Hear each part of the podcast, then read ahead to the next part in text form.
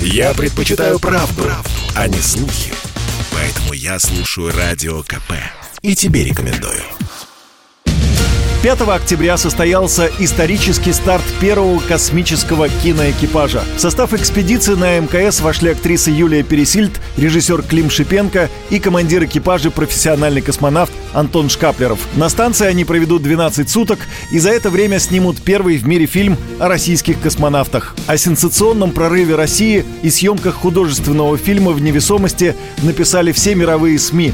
Необычная миссия российской космонавтики вызвала живую реакцию западных журналистов. «Вашингтон-Пост» вышли с заголовком «Свет, камера, взлет». Запущен корабль «Союз» с российской съемочной группой, которые снимут первый полнометражный космический фильм. Читателям напомнили о космической гонке между США и СССР Россией, а также рассказали, как проходила подготовка непрофессиональных космонавтов Юлии Пересильд и Клима Шипенко.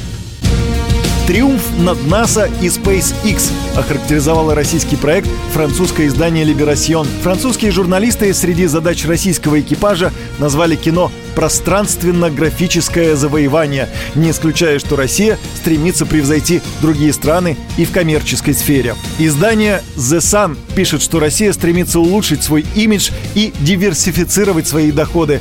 Поэтому Москва объявила, что в этом году возобновляет свою программу космического туризма, чтобы доставлять на МКС платных авантюристов.